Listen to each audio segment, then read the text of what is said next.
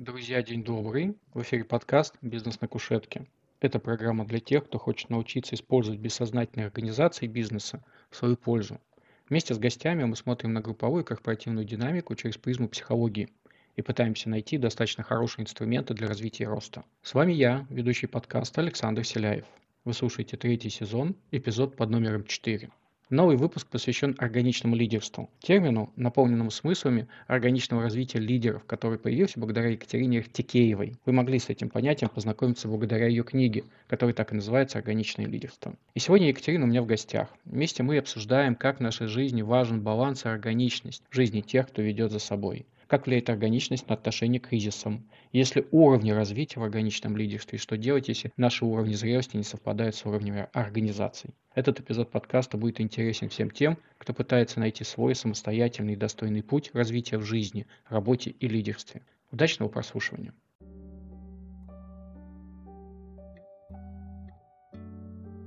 Екатерина, здравствуй.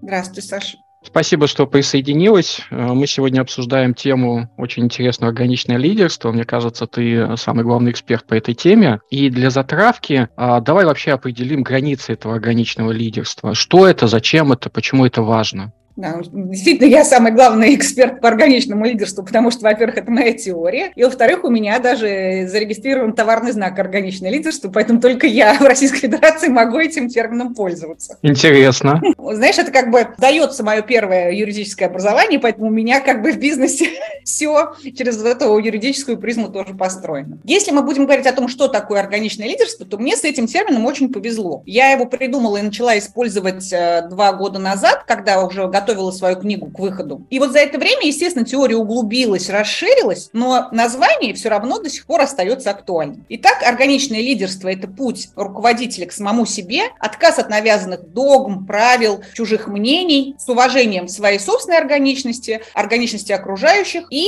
с учетом внешнего контекста. А можно вообще отказаться от чужих догм, э, мыслей, каких-то ограничений? Ну, может быть, за всю жизнь это и сложно будет сделать, но как минимум, что это путь туда, куда нам нужно идти, я в этом совершенно уверена. У меня даже была такая метафора, я вообще очень, как бы, человек, которому метафорическое мышление, что а, вот мы на определенном этапе становимся вот как такая луковица, да? Когда нам приходит в голову мысль, что нам надо куда-то все-таки двигаться лучше, быстрее, мы как бы очищаем эту луковицу вот от тех, как бы там, сухих вот корочек, которые вокруг нее образованы. И вот чем больше мы этих сухих, засохших корочек, чужих взглядов очищаем, тем ядреней наш наша луковица, понимаешь? Да, но от нее потом кто-то может заплакать. А поэтому в моем определении органичного лидерства есть еще часть о том, что органичный лидер уважает органичность других. Любопытно. То есть органичное лидерство – это такой путь, то есть это не цель, это постоянное совершенствование, и это означает, что мы уважаем границы также других, которые идут по этому же пути. Да. В нашей культуре вот это destination так и совершенствование, так они, знаешь, как бы перегружены, что я бы вот это совершенствование старалась вот этого слова избегать, потому потому что это не какой-то вот улучшайзинг, да, а это наоборот расширение вот своей какой-то подлинной мощности. Знаешь, эм, буквально вот э, первый эпизод mm-hmm. подкаста я сегодня буду размещать, и там мы обсуждали, как это не идеальность и несовершенство, mm-hmm. что на самом деле нужно себе разрешать пребывать в таких состояниях. Не нужно стремиться к идеальному ровно потому, что это недостижимо, а вся энергия уходит на то, чтобы к к этому сопротивлению как-то подготовиться и, может быть, даже пострадать стать. И у тебя тоже это в органичном лидерстве звучит, что мы говорим про постоянное развитие, а, какая-то, может быть, рефлексия себя и помощь другим. Да, абсолютно ты прав. Когда мы говорим о том, что руководитель должен быть примером, это не значит, что он должен быть примером совершенства. Это значит, что он должен быть примером, может быть, может быть примером эффективности, может быть примером самопринятия, может быть где-то даже примером уязвимости. То есть если мы говорим о том, что э, одна из основных проблем, с которой сталкивается современный руководитель, то там проблема выгорания, проблема потери смысла, то самое простое решение, которое лежит, которое лежит как бы вот в шаге от нас, это самопринятие, да, работа с э, признанием собственной ценности. Все мои клиенты, которые ко мне приходят, то есть совершенно разные бизнесы, совершенно разный статус, но у нас всегда первый блок – это работа с самоценностью. То есть вне зависимости от того, какую должность ты занимаешь и сколько, каким там количеством миллионов, миллиардов ты управляешь, каким количеством десятков или сотни людей ты управляешь, первый вопрос, который котором мы работаем, это вопрос самоценностью. И никогда это не было лишним. У меня, знаешь, такой прорывается сразу вопрос. Вот я лидер, и я хочу понять, являюсь я органичным или нет. Как я, как я пойму? Хороший вопрос. Какие инструменты я использую сама и как бы рекомендую своим клиентам? Это дневник саморефлексии. Более того, у меня даже есть вот э, ежедневник органичного лидера, в котором я как раз как инструмент использую для саморефлексии, но это совсем не обязательно приобретать именно мой ежедневник. Можно взять простую тетрадь любого формата, да, любой ежедневник недатированный, и формулировать себе э, вопросы для ежедневной саморефлексии. Они могут быть какие угодно, да, то есть в зависимости от того, какое свое качество ты хочешь сейчас прокачать, что ты хочешь про себя понять. И когда, если мы сейчас говорим с тобой о том, как понять, органичный лидер или нет, вот прям я пишу себе каждое утро, что для меня органично, что для меня не органично. И анализируя, например, прошедший день, я чувствую, что вот здесь я какой-то совершил поступок как руководитель, и как мне с этим было?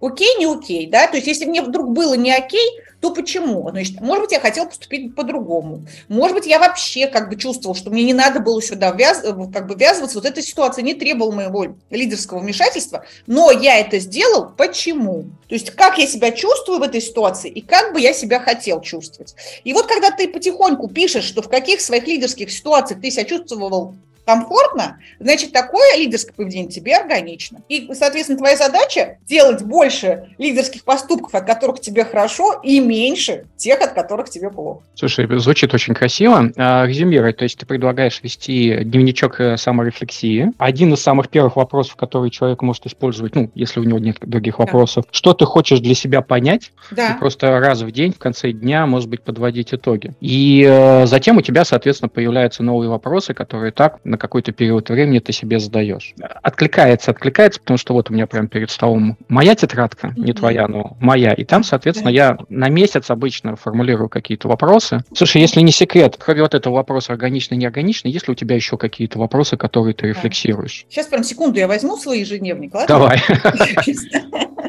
Знаешь, ну вот смотри, например, ежедневник у меня вот так, блокнот органичного лидера. То есть у меня тема первого месяца – самоценность. Угу. И вопросы у меня на первый месяц, четыре вопроса на месяц. В чем моя ценность? Чем я горжусь сегодня? За, за что я сегодня благодарен? И чем я себя сегодня порадовал? Ну вот это были вопросы в месяце самоценности. Ну, они, с одной стороны, простые, но с другой стороны, сложные, потому что если человек не привык это раздавать благодарность и искать ценность, а в конце вечера он может начать э, заниматься самобичеванием, ничего не порадовался. Слушай, ты знаешь, э, я сейчас вспомню, пока мы будем разговаривать, или потом, э, кто был автор этой книги, которая мне очень понравилась, известный очень коуч, и он там вообще говорит о том, что вот эти вопросы, вот как они у меня сформулированы, там, э, чему я, чему я порадовался, там, кому я благодарен, это как бы вопросы первого порядка, да, для начинающих, так это называем. А вот вопросы второго порядка, что я сделал сегодня, для того, чтобы порадоваться там, кого-то отблагодарить, что я сделал для того, чтобы кто-то был мне благодарен. То есть уже фокус не просто на констатацию факта, а фокус на то, что я сделал. То есть как бы приложил я максимальные усилия, чтобы это в моей жизни было. Но если вы начинающий человек саморефлексии, то даже вот такие вопросы, как мои, а на них нужно отвечать, напомню, каждый день, это прям заставляет очень серьезно задуматься. Знаешь, мне вспоминается это мимасик. У меня есть отдельный телеграм-канал для мимасиков про психологию, коучинг и любые помогающие профессии. Буквально недавно постил, там, соответственно, лежит на кушетке клиент и говорит, мне плохо. Психолог говорит, а что вы сделали для того, чтобы вам перестало быть плохо? Uh-huh. И клиент такой говорит, а можно я вам буду доплачивать, и вы меня больше так спрашивать не будете? Ну, то есть достаточно сложный такой, э, как это, дискомфортный вопрос. Ну да, хороший ну, вопрос. Да. Хороший. Вот, например, еще возьмем один месяц для просто для примера. Да. Месяц у меня тема уникальность. И здесь вопрос у меня. А, что нового я попробовал или узнал про себя? Что я продолжу делать, несмотря на мнение окружающих? То есть мы видим вот этот вопрос, он, конечно, уже с темой органичности перекликается. Что я продолжу делать, несмотря на изменения внешних условий, даже в идеальной жизни? Хороший вопрос. Даже ну, в идеальной я, жизни. Я долго, долго над ним работала. Ты знаешь, вот у меня, например, когда был тоже в жизни, естественно, там критический период, и я думала о том, что что бы мне могло поддержать. И я взяла себе вот этот вопрос как раз, что я, э, вот этот про идеальную жизнь. Но я его немножко перефразировала. Я его задавала себе так. Что я буду сделаю сегодня, что я продолжала бы делать даже в идеальной жизни. То есть даже когда в моей жизни будет как бы, ну, вот этот кризис мой пройдет, в котором я сейчас нахожусь, и у меня будет идеальная жизнь. Когда, тогда я еще думала, что идеальная жизнь возможна. Что-то из того, что я делаю сейчас в кризисе, я буду продолжать делать даже тогда. И, например, для меня это было чтение. Я поняла, что как бы не изменилась моя жизнь, я все равно буду много читать. И поэтому никто не мешает мне сейчас поддержать себя, например, этим чтением. Я закупаю книжки обычно в прокут. Вот есть вот моя это прогресс-бар, вот, который я прочитал да. со времен, как начал изучать психологию коучинг. Постепенно да. вот здесь вот тоже они начинают заполняться. И передо мной еще порядка нескольких десятков книг на полочках лежат, которые я собираюсь прочитать. Я на них смотрю и думаю, ну вот это вот следующий год, вот это, наверное, месяцев через пять. Поэтому да, с книжечками это отдельная да. тема. Каждый год, каждый год, когда я все равно, то есть генеральная годовая убор, который проходит, понятно, что там меня делают люди приглашенные, но книги которые стоят у меня рядами. Я думаю, так, вот эти книги я буду читать в этом году, вот эти книги вот в следующем. То есть это я оставляю себе, это прям отдельное удовольствие, и эстетическое, как бы, и... Книжки, да, они красиво, красиво стоят. Мы с тобой поговорили про лидера, про его путь, но не destination. И мне хочется перейти э, на уровень уже команды, потому что каждый лидер имеет э, своих последователей. Ну, иначе он не будет лидером. Mm-hmm. Это формальный, неформальный лидер или психологический, но у него есть последователи. И мне бы хотелось понять, ты каким-то образом исследовал ли то, как органичное лидерство влияет на команды, и в конце концов э, команды становились какими-нибудь органичными группами? Смотри, у меня есть очень мое любимое выражение – Люди забудут, как вы выглядели, что вы им говорили, но они всегда будут помнить, как они себя чувствовали рядом с вами. Это сказал как бы там йог, йоги Баджан, то есть это вообще было как бы для, для другой совершенно отрасли. Но я подумала, что это очень классное выражение, которое имеет непосредственное значение для любого руководителя. То есть очень важно, как мои сотрудники будут себя чувствовать рядом со мной. Они вот это запомнят. Плюс, когда, например, где-то выступаешь, очень часто люди спрашивают, дайте нам конкретные инструменты. И я понимаю, что эти люди не смогут, возможно, применить то, что я им дам. Потому что важно, вот если мы помним про то, что влияет на сотрудников не то конкретно, что мы делаем, а как они себя чувствуют рядом со мной, то нужно перенимать не конкретные инструменты, а нужно перенимать вот это состояние уважения к своим сотрудникам. Потому что если ты как бы их не уважал и продолжаешь их не уважать, но используешь очень как бы даже продвинутые инструменты, они скажут, господи, ну опять он как бы вот играет в какую-то игру, мы, конечно, с ним поиграем, но скорее бы он уже прекратил, и, и мы бы пошли спокойно работать. А если вы приходите с какого-то мероприятия, и просто у вас меняется отношение, вот и вы смотрите на сотрудников по-другому, о, это вот как бы мой личный кейс, что когда я стала президентом группы компаний, я, конечно, сначала думала, что вот, наверное, они все ко, ко мне плохо относятся, они, например, осуждают решение собственника, потому что я молодая, там, я женщина, это сфера девелопмент, тут вообще не принято, чтобы так было. И мне было очень тяжело. И вот я, и каждое заседание правления для меня это была, конечно, мука мученическая. Пока в один прекрасный момент, в один прекрасный момент я не решила, а что, если я попробую думать, что не все относятся ко мне хорошо? Вот я просто попробую так думать. И все, Саш, после этого вообще все поменялось. И я смотрю, и в их, их поведение не изменилось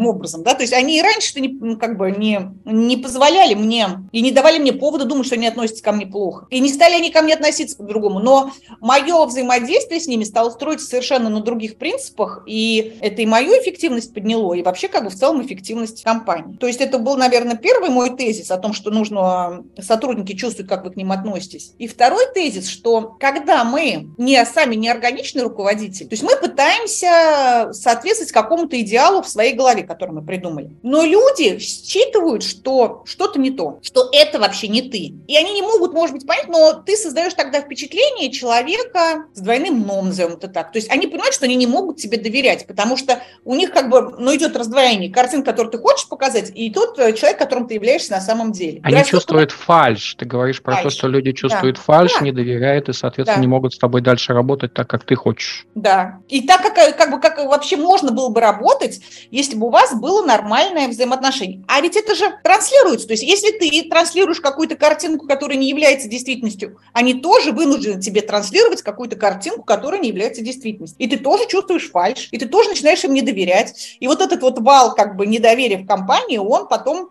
раскручивается там по пирамиде в разные другие пороки команд. У меня конфликт, потому что я, с одной стороны, с тобой согласен, с другой нет. А, может Давай. быть, я тебя правильно понял. Ты противопоставила инструменты, к тебе приходят люди, говорят, дайте инструменты. Ты говоришь про чувства, что до тех пор, пока вы не научитесь чувствовать, инструменты не будут работать. Ты сейчас про какие инструменты? Инструменты развития, развития органичного лидерства или инструменты управления в командах? Потому что у меня сразу когнитивный диссонанс, у меня и там, и там инструменты используются. Вот э, инструменты работы в командах. То есть если человек приходит и говорит, что дайте мне вот э, инструменты, чтобы повысить эффективность моей команды вот там, например, с точки зрения органичного лидерства, я ему не говорю, что инструменты не работают, но я ему говорю, что сначала нужно изменить вот как бы состояние свое, свое отношение к команде. Это как этот самый палец на себя. То есть мы не... Если человек приходит и говорит, дайте мне инструменты, чтобы работать с ними, это бессмысленно. Если там еще приходит... лучший запрос. Там запрос, а, они как-то странно работают, придите, да. пожалуйста, их почините. Да. Почините, да. И другое дело, когда он приходит и говорит, что я могу сделать, да, что, что я могу сделать там с собой прежде всего, чтобы у меня в команде все поменялось. То есть вопрос звучит так, а что мне нужно трансформировать, изменить себе, чтобы последователи в команде, в группе Э,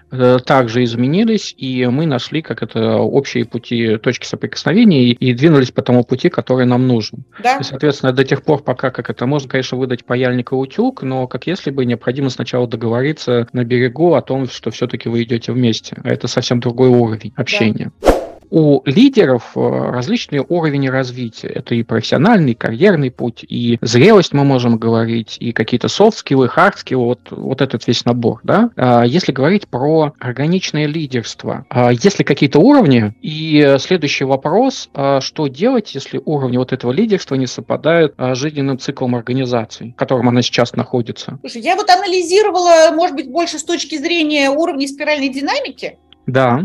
Как думаешь, наши слушатели знакомы с теорией а, Ну, давай тогда расскажем. По пару, пару слов расскажи о том, что такое уровень спиральной динамики. Кто захочет, почитает дальше. Существует, конечно, очень много всяких теорий по стадиям развития лидера, стадиям развития команд. Одна из теорий моих там как бы фаворитов, о которой я тоже в своей книге пишу и всегда тоже использую в работе, это теория спиральной динамики. Это теория, которой, у которой даже нет одного автора, э, потому что она настолько универсальна, что там как минимум 20 широко известных человек называют ее в ее как бы авторах, она говорит о том, что любой коллектив, будь то компания, государство или человек, проходит в своем развитии определенный закономерный этап, которые у всех одинаковые, которые идут один за другим и которые нельзя никак там перепрыгнуть, исключить, а их для того, чтобы мы получили здоровую организацию, здоровое государство, здоровую личность, мы все их должны пройти. И просто действительно я сейчас буду очень, не буду очень углубляться. Ну, то есть этого достаточно. Да, У нас есть жизненный цикл, там есть э, самый низкий, там красный, верхний, там другие цвета. Каждый цвет означает да. уровень самоорганизации, да. самоосознания. Да. Вот есть у нас как органичный лидер, и он внезапно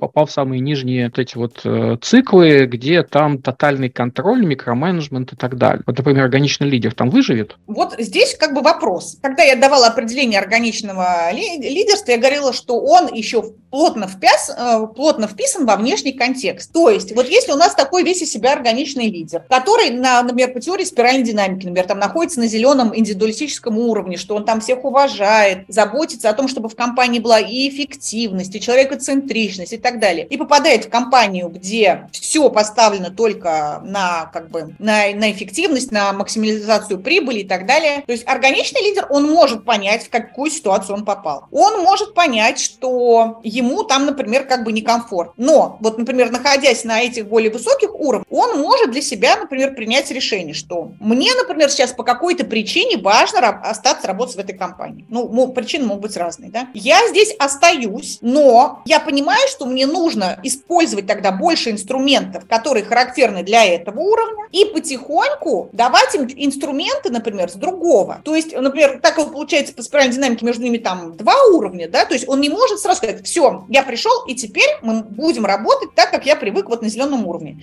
Так не сработает, потому что перепрыгивать через уровни нельзя. Но он может спуститься на их уровень и потихоньку как бы вместе с командой их, их подращивать до своего как бы уровня. Если руководитель, лидер компании находится на более высоком уровне, чем сама компания, это, конечно, самой компании придаст ускорение в развитии вот по уровню спиральной динамики. А если на нижнем? Ну, то есть лидер ниже, чем организация? Если лидер ниже, чем организация, ну, тогда это получается не собственник, да, это на приглашенный SEO, потому что иначе ну, как так получилось? Как правило. Как да. правило, да, приходит э, какой-нибудь отставной военный, я утрирую, да, и все люди, которые приш, привыкли к коучинговому стилю э, управления, внезапно стали получать директивный. Пойди туда, возьми это к такому сроку, отчитайся, если нет, вот тебе как это, наказание и лишение премии. И для многих это может стать стрессом. Но ну, тогда думаю, что это приведет к тому, что э, сотрудники, которые привыкли к другому стилю управления и которые действительно являются ценными на рынке труда, они просто покинут эту компанию. Да, у меня в опыте такое было. Я поэтому привел в пример военного. Но у меня, кстати, был другой еще опыт. Э, коллега рассказывала, она близко к HR, к девелопменту, к, к обучению сотрудников. И в какой-то момент и она вот э, из прозападных стилей управления компании пришла в российскую реальность. И там она начала с э, как это подчиненными выстраивать отношения, вот ты сам думаешь, а что так? И в итоге через некоторое время, буквально там, по-моему, недели две прошло, к ней приходит руководитель и говорит, слушай, по тебя ходят слухи, что ты не работаешь. Он говорит, в смысле? Ну как, ты приходишь и всех спрашиваешь, что делать? То есть, как это, человек спустил спустился с небожителей на уровень людей, которые привыкли к четким указаниям, и единственное мышление, которое вот коллективно включилось, она вообще не умеет, не знает ничего и не умеет работать и делать ничего не хочет. И это к вопросу о том, что нужно уметь рефлексировать, иметь такую тетрадочку с вопросами еще и про новую организацию, в которую ты придешь. Да, ну вот смотри, у меня в книге, кстати, есть э, в, там, в приложениях таблица как раз, как люди с разных уровней друг друга воспринимают. Потому что это действительно широко распространенная такая проблема. И иногда вот как бы, если у тебя есть такая информация, то вот, например, люди, которые там на синем уровне, где-то где культура порядка, нормы и так далее, как они воспринимают людей, которые, например, на стадии достигаторства, да, которые как бы говорят, что, конечно, правила это хорошо, но если мне нужно достигнуть цели, я могу тут свернуть, там повернуть, они их воспринимают как прохиндеев. А вот людей, например, которые уже находятся на зеленом уровне, то есть вот индивидуалистической, что мы должны думать и о людях тоже, их вот эти люди уровня воспринимают как вообще как диссидентов. И когда, например, ты это знаешь, то ты и, и думаешь, почему ко мне, интересно, в компании относится не так. Ты можешь понять, ты сам находишься на каком уровне, на каком уровне находится твоя компания, и понять, что как бы проблема не в тебе, а проблема как раз вот в, это, в этих разных уровнях. И после этого уже понять, что ты будешь делать. Остаешься ты в компании, не остаешься ты в компании, или ты начинаешь как бы там работать под радаром, внешне как бы показывая им то, то что они могут принять, а остальное вот просто транслировать как бы состояние. Ну, то есть это интересная работа. У меня комментарий к тому, что, как правило, а, самое сложное в этой ситуации отрефлексировать. То как не, не, не они плохие и к тебе угу. плохо относятся, а то, что ты внутри имеешь какие-то негативные мысли, которые переносишь, проецируешь на них говоришь, что плохие они. Я думаю, это для разных групп в организациях очень похоже. У меня, знаешь, сразу такие полярные мысли, это типа айтишники и бухгалтерия. Это вечные бои э, тупоконечников и остроконечников. Ровно потому, что у каждого свои цели и задачи, и границы. И каждый хочет э, под, под себя подмять, чтобы другие вот эти вот группы работали именно так, как им хочется. Это айтишники, чтобы все было гибко и быстро, а бухгалтерия, чтобы нас потом не посадили. А это значит все-таки перестраховка. Знаешь, я вообще очень как бы воодушевлена тем, что сейчас очень много экспертов, которые вот эти э, психологию, психоанализ вообще вносят э, в анализ компаний. Да, да, но это ты, я говорю, это ты.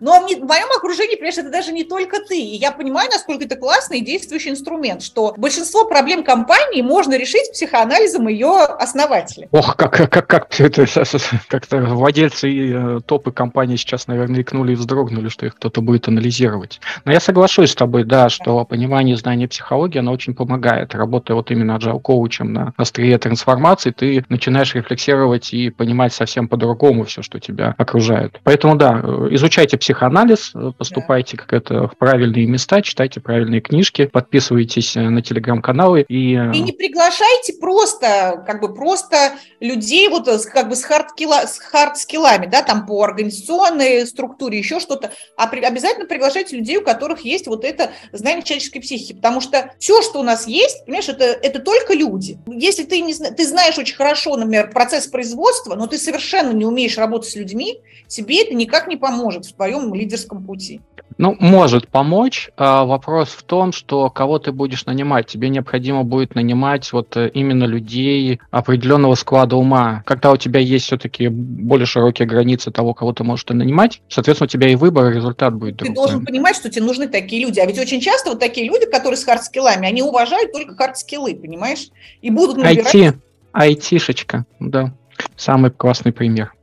Мы с тобой проговорили про лидеров, про команды, а у каждого лидера случаются кризисы, в рамках которых он должен меняться. В моем понимании это тоже, как, без этого жить практически невозможно. То есть э, ты увольняешься, тебя увольняют, либо от тебя уходят сотрудники, организации разоряются, организации поглощают друг друга, различные вот эти вот все вещи, они достаточно для нас такие дискомфортные, да, тревожненькие. Как бы ты советовал с точки зрения вот этого вот э, органичного лидерства относиться к кризисам, переживать эти кризисы, карьерные, профессиональные, и, может быть, э, какие-то инструменты, все-таки про инструменты было бы клево услышать, не только про чувства, а как лидеру в эти трансформации какие инструменты можно использовать? Ну, кроме вот этого вот блокнотика с хорошими вопросами. Да, как я все время проживала тоже, понимаешь, кризис среднего возраста. И мне вот потеря, потеря предыдущих смыслов, и вообще было непонятно, куда дальше двигаться. Например, я ушла из корпоративной карьеры и не понимала, что дальше делать. И мне казалось, что это так ужасно, ужасно, и что я вообще переживаю какой-то совершенно уникальный опыт. Мне казалось, например, что я переживаю совершенно какой-то уникальный опыт. Но потом, когда я стала разговаривать с людьми, и мне один рассказал про свой кризис среднего возраста, второй рассказал, и я увидела, что вообще, как бы, понятно, что сложно, сложно иногда всегда про себя говорить. Но когда я видела, что в моем окружении такие вообще, казалось бы, классные профессионалы, да, которые там работали в западных компаниях, на больших должностях, и проживают то же самое, вот эту потерю идентичности, завязанную на карьере, карьеру. Как это болезненно проживается? Я думаю, для меня это было вот невероятным облегчением, потому что я понимала, что это не просто мой какой-то такой уникальный вообще опыт, а это, наверное, я подумала, наверное, в этом есть какая-то закономерность. В тот момент на русском языке я не нашла ни одной книги вот про проживание вот этих кризисов, поэтому я и подумала, что если бы такая книга была, мне было бы гораздо легче ее проживать. Поэтому я написала свою книгу, и люди, которые ее читают, как раз ко мне возвращаются с тем, что говорят, что она им очень помогает. То есть она создает такое чувство, что как бы, как будто бы они говорят, нас кто-то гладит по плечу и говорит, ты все делаешь правильно, ты все делаешь правильно. Да, у меня, у меня отзывается, потому что так получилось, что с 2009 года по январь этого года э, я долго был в одной компании, с парой выходов из этой компании возвращался обратно. Я также замечал, что для меня, как для человека, который выходил и возвращался, искать новую работу гораздо легче, потому что у меня уже был этот опыт, да чем для людей, которые там работали, работали безостановочно. Да. Они не знали вот окружения, они не знали людей, не выстраивали, может быть, назовем это личным брендом или просмотренностью, и для них это было очень сложно. И когда э, рядом стоит э, кто-то, либо твой опыт, либо коллега, либо наставник, либо психолог, ну, кто угодно, и говорит, слушай, ну, смотри, вот а здесь вот пример того, как это уже бывало. Здесь вот такие люди уже проживали. То есть это адекватно, того, то, что сейчас с тобой происходит, это кризис, тебя ломает. Давай как это вернемся к тому, что ты чувствуешь, и посмотрим, куда двигаться дальше. То есть определение целей, смыслов, на которые можно опереться, чтобы двигаться дальше. У меня гипотеза, как будто не все выстраивают ну, какая гипотеза, так и есть. Не все выстраивают свою работу, карьеру даже на год. То есть не все mm-hmm. понимают, что они хотят до конца года иметь, чтобы на эти результаты потом опираться. Все живут вот э, как есть. А потом случаются кризисы, компании, государственного уровня, какого угодно. их проживать гораздо сложнее, потому что опыта нет, маленьких переживаний. А когда случаются большие, тебе уже и подготовиться не на чем. Вот, слушай, у меня здесь есть вот две мысли, которые я бы хотела, мне кажется, очень важным сказать. Первая мысль – это вот как раз тоже про потерю идентичности. И вот как бы те события, которые мы проживаем сейчас в нашей стране,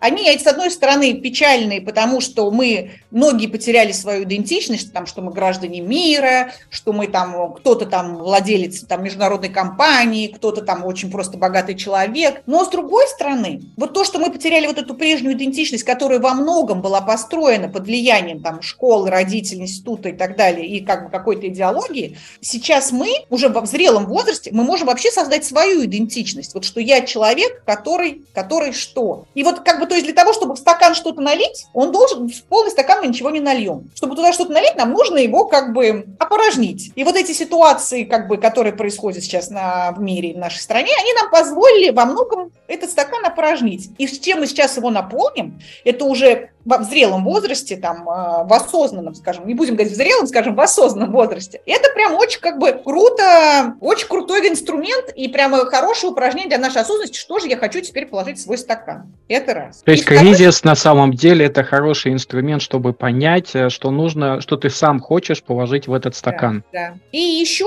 второй вариант, то есть тоже про органичность. Вот видишь, ты рассказал свой пример, что из-за того, что ты часто там, например, менял, как бы приходил, уходил, тебе было проще проще, например, принять решение там, о том, что ты завязываешь с корпоративной карьерой. У меня вообще было в опыте только два места работы. И каждый работал по 10 лет. И когда я приняла решение, что надо завязывать с корпоративной карьерой, меня очень ломало. И мне не удалось это решение выдержать. То есть я периодически возвращалась. Я, но всякий раз периоды, на которые я возвращалась, они были все короче, короче и короче. Но и для меня вот такой путь был органичен, что не сразу порвать и прекратить. И то есть можно сказать, нет, тряпка, соберись, ты не можешь вернуться, ты уже решила. Но, то есть, это бы привело только к тому, что я еще больше нервничала и думала бы, а вдруг какую-то возможность упустила. Я себе позволила и раз вернуться, и два вернуться, и посмотреть, что, ну, нет. Нет, это было правильное решение. Я не говорю, что корпоративная карьера плоха, она хороша, это очень классно, там ты получаешь как бы такое развитие, такие возможности, которые ты в своем бизнесе сразу не сможешь получить. Но это тоже из вари... один из вариантов. Это не, не единственный вариант развития карьеры. Да, соглашусь. Причем, вот, знаешь, у меня здесь еще откликается, ты говоришь про то, что переходы, вот как это сформулировать, я просто слышу в нашем обсуждении еще такие вещи, которые тоже как думал, обдумывал, рефлексировал, что можно бежать от чего-то, а и в моем понимании это, да, и когда ты бежишь от чего-то, это 99% поражений, потому что цели нет, тебе постоянно нужно куда-то убегать, это твоя цель. Я сейчас вижу, когда ребята переезжали, релацировали в связи с нашими событиями в другие страны, вот те, кто убегали от чего-то, они гораздо хуже адаптировались к тому, э, к тому окружению, которое у нас сейчас. Mm-hmm. Они, они до сих пор цели не могут определить. Э, у них внутри как бы этот страх, от которого они бегут, и они как бы имеют цель убегать от страха. Ну, можно всю жизнь так бегать. А есть люди, которые посчитали, что о, наконец я могу под это сейчас mm-hmm. переехать, у меня есть какие-то долгосрочные цели на год-два с семьей, может быть, даже. И у этих людей в большинстве своем, поскольку у них есть цели, есть возможности, как-то уклад э, более устаканивается. У меня вот здесь вот откликается то, что каждый раз, когда у тебя есть кризис, у тебя должна быть э, небольшая как это мысль про твою стратегию, долгосрочную перспективу. Все равно оно не рушит сразу все, у тебя все равно мир побольше, чем просто одна твоя компания, может быть, одна страна. И опять же таки все-таки, вот ты знаешь, я сейчас думаю о том, что когда знакомые там тоже релацировались, то есть тоже было важно, что для кого-то было важно просто уехать да, из России, им было, в принципе, все равно куда. А кому-то было важно не все равно куда, а вот уехать туда, где он сможет продуктивно э, работать и где он сможет себя хорошо чувствовать, понимаешь? Потому что, может быть, когда они уезжали, они думали, что они уезжают на две недели, да, но мы видим, что это получилось не так. И вот те, которые уехали просто куда-нибудь, и мы там немного потерпим, мы понимаем, что вот эта жизнь, она все равно идет, она, она проходит, и зачем ты себя поставил в условия, когда ты просто терпишь. А когда ты можно было поехать в страну, где тебе было бы чуть комфортнее, и где бы ты мог и работать, и продолжать мечтать, и не, как скажем, не проводить свою жизнь в зале ожидания, это совершенно другое. И это же тоже про лидерство, это про лидерство в своей жизни. Какие бы топ пять вредных советов органичному лидеру бы ты посоветовала? Я подготовился. Чтобы легко добиваться успеха, нужно подражать известным людям, угу. стараться всем угодить, вести себя так, чтобы все сразу поняли, насколько вы круче их. Настоящий лидер – это тот, кто доводит все дела до конца. И прям э, вишенка на торте. Настоящий лидер всегда хладнокровен, непробиваем и неуязвим. Как гора. Как гора. Здорово. Переходим к финальным рубрикам. Личный mm-hmm. вопрос, а, почему эта тема органичного лидерства для тебя важна? И, может быть, ты об этом говорила, но, может быть, еще парочку mm-hmm. вот таких вот деталей накинуть. Да. Я, во-первых, э, почему я верю в свою теорию органичного лидерства? Потому что, когда мы зайдем в любой с тобой книжный магазин, как любитель книг, мы увидим, каких только книг вообще нет про лидерство, там, там, авторитарное лидерство, недирективное лидерство, там, мягкое лидерство, вовлекающее, servant leadership, каких только теорий нет. И я думаю, никто же вот в здравом уме, да, и твердой памяти не стал бы писать книгу, что вы знаете, я попробовал вот этот тип лидерства. У меня он не сработал, но я решил вам написать о нем, потому что у вас он может быть сработает. То есть люди, когда пишут про какую-то теорию лидерства, это значит, что они ее так прочувствовали, поняли, и она у них сработала. Вот такое многообразие теории лидерства заставляет меня задуматься о том, что действительно теория органичного лидерства, как раз как такая универсальная и позволяющая каждому иметь свою теорию лидерства, она действительно права. То есть у Здорово. тебя сработает одно, у меня другое. То есть органичное лидерство – это не значит, что какое-то вот такое. Это значит, что у каждого может быть свое. Надо и... искать свой путь. Надо искать свой путь. И я вот еще сейчас вернусь просто, я начала говорить о том, что теория органичного лидерства как бы там за два с половиной года она там и уширилась, и углубилась, но а, но это название ей продолжает подходить. Почему? Потому что, с одной стороны, вот эта органичность – это от слова как бы организм в целом, да, вот этот холистический подход, что я подхожу к себе как, как к личности в целом. И то есть я могу начать работать с любым своим качеством и наблюдать, как это будет в целом на мне отражаться. Если, например, я буду работать с психологом по семейным отношениям, это почувствует и моя команда на работе, что я изменилась. Если я начну работать с коучем по целям, это почувствуют и мои домашние, потому что тоже они увидят, что какие-то есть изменения. То есть вот это вот холистический подход. Дальше. Органи... Органичное лидерство – это про возвращение к себе, это про принятие друг, других, и это про орган, как то, что ты управляешь, играя на себе, как на органе, как на музыкальном инструменте. Слушай, вот. у меня, знаешь, это откликается, что это похоже, знаешь, на работу с собой как с системой. Системой да. индивид, роль, группа, организация да. и окружение. Это называется, ровно потому что как в психодинамическом, психоаналитическом подходе именно так мы и рассматриваем. Человек не может быть вне группы, как и группа да. не может быть вне лидера и лидер вне последователей. У меня здесь, знаешь, такое ощущение, что можно использовать такой подход, как системное лидерство. Можно. И его пока еще никто не взял, да, можно как это да, патент. Можно, да, Обращайся, мы тебе поможем зарегистрировать право. Спасибо. Следующая рубрика – это понятно, а делать-то что? Вот э, слушает нас э, человек, лидер, как это формальный, неформальный, психологический, и он думает, окей, органичное лидерство, клево, это путь. Какие первые шаги по поиску себя я могу сделать? Ну, купить себе чистый даже блокнот, придумать вопросы для саморефлексии и начать на эту тему как бы рефлексировать. Плюс э, можно, например, подписаться на мой телеграм-канал «Органичное лидерство». Я, я постоянно подбрасываю какие-то либо темы на подумать, подумать, либо какие-то вопросы, либо какие-то кейсы. Как, например, сама я, да, читаю телеграм-каналы разных экспертов, и вот где-то везде нахожу вот такие вот изюминки как раз для своего метода. Чем хорошо брать метод, основатель которого еще жив? Это значит, что метод, же, метод тоже живой, и он постоянно развивается. Да, я соглашусь. И к разговору о том, как это читаете телеграм-каналы, мы с тобой познакомились, как, как, как, когда твоя подруга на нашей страцессии использовала инструмент, я его описал, это такая, это мой инструмент. Я такой, вроде другая женщина была. Да, и так как раз вот эксперты, мне кажется, и знакомятся, а, опыляются, и также системы живут и развиваются. Ну, а я на тебя подписалась. Как я? Я подписалась на тебя, потому что я увидела тебя на эфире у Татьяны Ивановой. Мир маленькой деревни. Да, да. Следующая рубрика «Посоветуй как себе». Советуем по обсуждаемой теме книги, фильмы, вещи, ссылки, что угодно. Я как бы для каждого клиента думаю, какую бы книгу я перечитала бы сама и бы посоветовала. И всегда у меня вот эта книга «Шесть столпов самооценки Натаниэля Брэндона. Я не знаю, почему так действительно получилось, что у меня, говорю, в блокноте это первая тема самоценности, и с каждым клиентом из моим вот эта тема. И чем хороша эта книга Натаниэля, то он здесь тоже использует этот подход с вопросами. Я рекомендую книгу «Семь преобразующих языков». Это как раз тоже э, Роберт, книга Роберта Кигана, тоже одного из авторов, которые занимаются теорией спиральной динамики. Здесь тоже как раз говорится о том, что даже как мы разговариваем, то, как мы разговариваем, делаем, вообще влияет и на корпоративную культуру, и на наше самоощущение. То есть, да, можно спросить, вот как мы с тобой говорили, мы бежим от чего-то или к чему-то, да? Или вот инструмент от жалоб к приверженностям, это тоже вот как бы из этой книги инструмент. То есть, когда приходит, анекдот такой есть, что советские годы советские инженеры приехали на японский завод, типа там на Тойоту, и смотрят документацию, и там в Тойоте, например, там 360 рационализаторских предложений за год. Они говорят, как вы же вы добились такого большого объема рационализаторских предложений? Они говорят, а мы каждую жалобу сотрудников оформляем как рационализаторское предложение. Неплохо. Да. Это к вопросу о том, как посмотреть, да, они обо мне плохо думают да. или они думают о мне хорошо. Да, и опять-таки я вот, например, у себя в компании как делаю, то есть, как если мне сотрудники, я говорю, так, давайте мы поговорим, там, какие есть жалобы, да? Окей, то есть жалоба звучит, например, не, не, ну, некрасиво, что мы, например, не хотим перерабатывать, да, мы хотим уходить в 6 часов.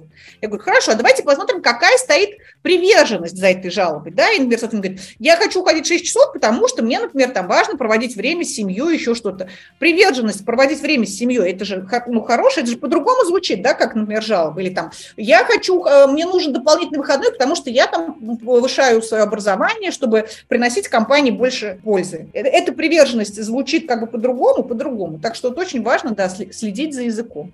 Спасибо большое, хорошие да. книжки, я их еще не читал. Следующая рубрика э, «Рефлексия». Что забираем с собой, как это коучинг наше все, и после работы с клиентом обычно все-таки нужно оставить какое-то послевкусие и действие, шажок. Если у тебя что-то, что после нашего разговора у тебя появилось? Да, ты знаешь, вот э, как бы вроде бы это лежало на поверхности, что э, теория органичного лидерства позволяет существовать всем другим теориям, но у меня эта идея родилась только в результате нашего с тобой разговора. Я прям тут ее записала как бы на салфетке, и обязательно сделаю какой-нибудь большой пост в канале канале про это.